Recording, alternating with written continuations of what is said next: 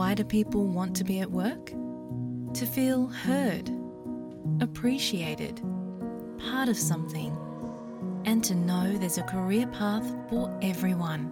Inclusive workplaces are linked to increased innovation, productivity, and employee satisfaction. Make your organisation a place where people want to be.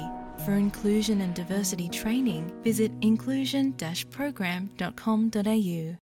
આપ છો SBS radio ગુજરાતીની સાથે. નમસ્કાર. સત્યાવીસમી જાન્યુઆરી બે હજાર મુખ્ય સમાચાર આપ સાંભળી રહ્યા છો વત્સલ પટેલ પાસેથી SBS ગુજરાતી પર. પ્રસ્તુત છે આજના મુખ્ય સમાચાર.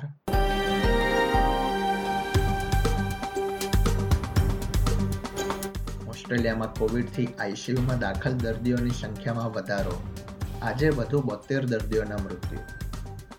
ક્વિન્સલેન્ડમાં આગામી અઠવાડિયાઓમાં કોવિડ ચેપની સંખ્યા વધે તેવું અનુમાન અને ઓસ્ટ્રેલિયન ટેનિસ ખેલાડી એશ બાર્ટીનો આજે સેમીફાઇનલ મુકાબલો.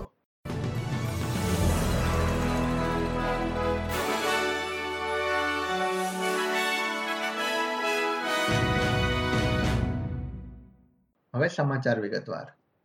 ન્યૂ સાઉથ વેલ્સમાં શાળામાં અભ્યાસ કરતા વિદ્યાર્થીઓ રેપિડ એન્ટીજન ટેસ્ટ કરે તે અગાઉ તેમના દ્વારા શાળામાં સંક્રમણ થાય તેવી પરિસ્થિતિનું નિર્માણ થયું છે.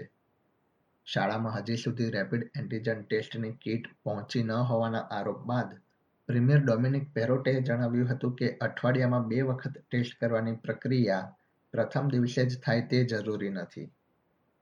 ન્યૂ સાઉથ વેલ્સ સરકારે રાજ્યની ત્રણ હજાર જેટલી શાળામાં વિદ્યાર્થીઓ તથા શિક્ષકો ફેબ્રુઆરી મહિનામાં રેપિડ એન્ટીજન ટેસ્ટ કરી શકે તે માટે ચાર મિલિયન કીટ ઉપલબ્ધ કરાવી છે. ન્યૂ સાઉથ વેલ્સમાં આજે કોવિડ નાઇન્ટીનથી ઓગણત્રીસ મૃત્યુ થયા છે. હાલમાં બે હજાર સાતસો બાવીસ દર્દીઓ હોસ્પિટલમાં સારવાર હેઠળ છે, જેમાંથી એકસો એક્યાસી આઈસીયુમાં છે. રાજ્યમાં ગુરુવારે સત્તર હજાર ત્રણસો સોળ કેસ નોંધાયા હતા. ન્યૂ સાઉથ વેલ્સના આરોગ્ય વિભાગે લોકોને રસીનો બુસ્ટર ડોઝ મેળવી લેવા માટે પણ અપીલ કરી છે. ક્વિન્સલેન્ડના આરોગ્ય વિભાગના જણાવ્યા પ્રમાણે રાજ્યના કેટલાક વિસ્તારો આગામી અઠવાડિયામાં કોવિડ નાઇન્ટીનના ઓમિક્રોન પ્રકારના ચેપની સંખ્યામાં ભારે વધારાનો અનુભવ કરે તેવી શક્યતા છે. ક્વિન્સલેન્ડમાં ગુરુવારે કોવિડ નાઇન્ટીનથી પંદર લોકોના મૃત્યુ થયા હતા. હોસ્પિટલમાં દાખલ દર્દીઓની સંખ્યા આઠસો ઓગણત્રીસ થઈ છે, જેમાંથી અડતાલીસ ઇન્ટેન્સિવ કેર તથા પંદર વેન્ટિલેટર પર છે. રાજ્યમાં અગિયાર હજાર છસો નવા કોવિડ ચેપ પણ નોંધાયા હતા. વિક્ટોરિયામાં ગુરુવારે વધુ પંદર દર્દીઓના કોવિડ નાઇન્ટીનથી મૃત્યુ થયા છે. રાજ્યમાં એક હજાર સત્તાવન દર્દીઓ હોસ્પિટલમાં છે, જ્યારે એકસો સત્તર આઈસીયુમાં છે. વિક્ટોરિયામાં તેર હજાર સાતસો પંચાવન નવા કોવિડ ચેપ પણ નોંધાયા છે. રાજ્ય સરકારે આગામી અઠવાડિયાથી શાળાઓ શરૂ થઈ રહી છે, ત્યારે રાજ્યની ત્રીસ પ્રાથમિક શાળાઓમાં કોવિડ રસીકરણ કેન્દ્ર ખોલવાની જાહેરાત કરી છે. વિક્ટોરિયામાં પાંચથી અગિયાર વર્ષની ઉંમરના સાડત્રીસ ટકા બાળકોએ રસીનો પ્રથમ ડોઝ મેળવી લીધો છે. રાજ્યના પ્રીમિયર ડેનિયલ એન્ડ્રુસે જણાવ્યું હતું કે વિક્ટોરિયાના ચાર રસીકરણ કેન્દ્રો પણ બાળકો માટે વોક ઇન એપોઇન્ટમેન્ટ સ્વીકારશે. તેમણે સંકેત આપ્યા છે કે નેશનલ કેબિનેટમાં ત્રીજો ડોઝ ફરજિયાત કરવા અંગે પણ કોઈ નિર્ણય લેવાઈ શકે છે. ઓસ્ટ્રેલિયાના અન્ય રાજ્યો તથા ટેરેટરીના કોવિડ નાઇન્ટીન આંકડા પર એક નજર કરીએ તો, સાઉથ ઓસ્ટ્રેલિયામાં એક હજાર નવસો ત્રેપન કોવિડ ચેપ નોંધાયા છે. હોસ્પિટલમાં બસો અઠ્યાસી દર્દીઓ જ્યારે આઈસીયુમાં સત્તર દર્દીઓ દાખલ છે. રાજ્યમાં ગુરુવારે તેર દર્દીઓના કોવિડ નાઇન્ટીનથી મૃત્યુ પણ થયા હતા. ઓસ્ટ્રેલિયન કેપિટલ ટેરેટરીમાં હોસ્પિટલમાં દાખલ દર્દીઓની સંખ્યામાં વધારો થયો છે. હાલમાં તોતેર દર્દીઓ હોસ્પિટલમાં છે. આઈસીયુમાં એક દર્દીના ઘટાડા સાથે સંખ્યા ચાર થઈ છે. ટેરેટરીમાં ગુરુવારે આઠસો ચોર્યાસી કેસનું નિદાન થયું હતું. તાસ્મેનિયામાં વધુ સાતસો છવ્વીસ કોવિડ નાઇન્ટીન કેસ નોંધાયા છે. નોર્ધન ટેરેટરીમાં છસો છવ્વીસ તો વેસ્ટર્ન ઓસ્ટ્રેલિયામાં બાર કોવિડ ચેપનું નિદાન થયું છે. ઓસ્ટ્રેલિયામાં ગુરુવારે કોવિડ નાઇન્ટીનના કારણે બોતેર લોકોના મૃત્યુ થયા હતા. વિરોધ પક્ષના નેતા એન્થની એલ્બાનીઝીએ ઇમરજન્સી તથા કુદરતી આપદામાં કેન્દ્ર સરકાર નિષ્ફળ રહી હોવાનો આરોપ લગાવ્યો છે.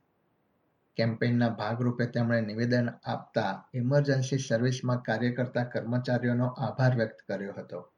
અને જો લેબર પક્ષ સત્તામાં આવશે તો ડિઝાસ્ટર રેડી ફંડ અમલમાં મૂકવામાં આવશે તેવી જાહેરાત કરી હતી. પશ્ચિમ સિડનીમાં આવેલી લિવરપુલ હોસ્પિટલમાં આરોગ્ય કર્મચારીઓ દ્વારા વિરોધ પ્રદર્શન થઈ રહ્યું હોવાની માહિતી પ્રાપ્ત થઈ છે. નર્સના એક જૂથ દ્વારા સરકાર સમક્ષ વધુ સ્ત્રોતની માંગ કરવામાં આવી છે. ઉલ્લેખનીય છે કે વર્તમાન કોવિડ નાઇન્ટીન સંક્રમણના કારણે કર્મચારીઓની સંખ્યા સામે દર્દીઓની સંખ્યામાં વધારો થતા આરોગ્ય સુવિધા પર ભાર વધ્યો હોવાનું જાણવા મળ્યું હતું. લિવરપુલ હોસ્પિટલ ખાતે કાર્ય કરતા તથા New South Wales nurse and midwife એસોસિએશનના સભ્યએ જણાવ્યું હતું કે તેઓ છેલ્લા બે વર્ષથી સતત કાર્ય કરી રહ્યા છે. રમતના સમાચારોમાં, ઓસ્ટ્રેલિયન ટેનિસ ખેલાડી એશ બાર્ટી વિમેન્સ સ્પર્ધાની સેમીફાઇનલ મેચ માટે તૈયાર છે. સેમીફાઇનલ મેચમાં વિશ્વની પ્રથમ ક્રમાંકિત એશ બાર્ટીનો અમેરિકાની મેડિસન કીસ સામે મુકાબલો થશે. જો તે આ મેચ જીતશે તો પ્રથમ વખત ઓસ્ટ્રેલિયન ઓપન ગ્રેન્ડ સ્લેમની ફાઇનલમાં પ્રવેશ કરશે. નાઇન નેટવર્ક સાથેની વાતચીતમાં બાર્ટીએ જણાવ્યું હતું કે તેને મેડિસન સામે ભારે પડકારનો સામનો કરવો પડી શકે છે, પરંતુ તે આ મુકાબલા માટે તૈયાર છે.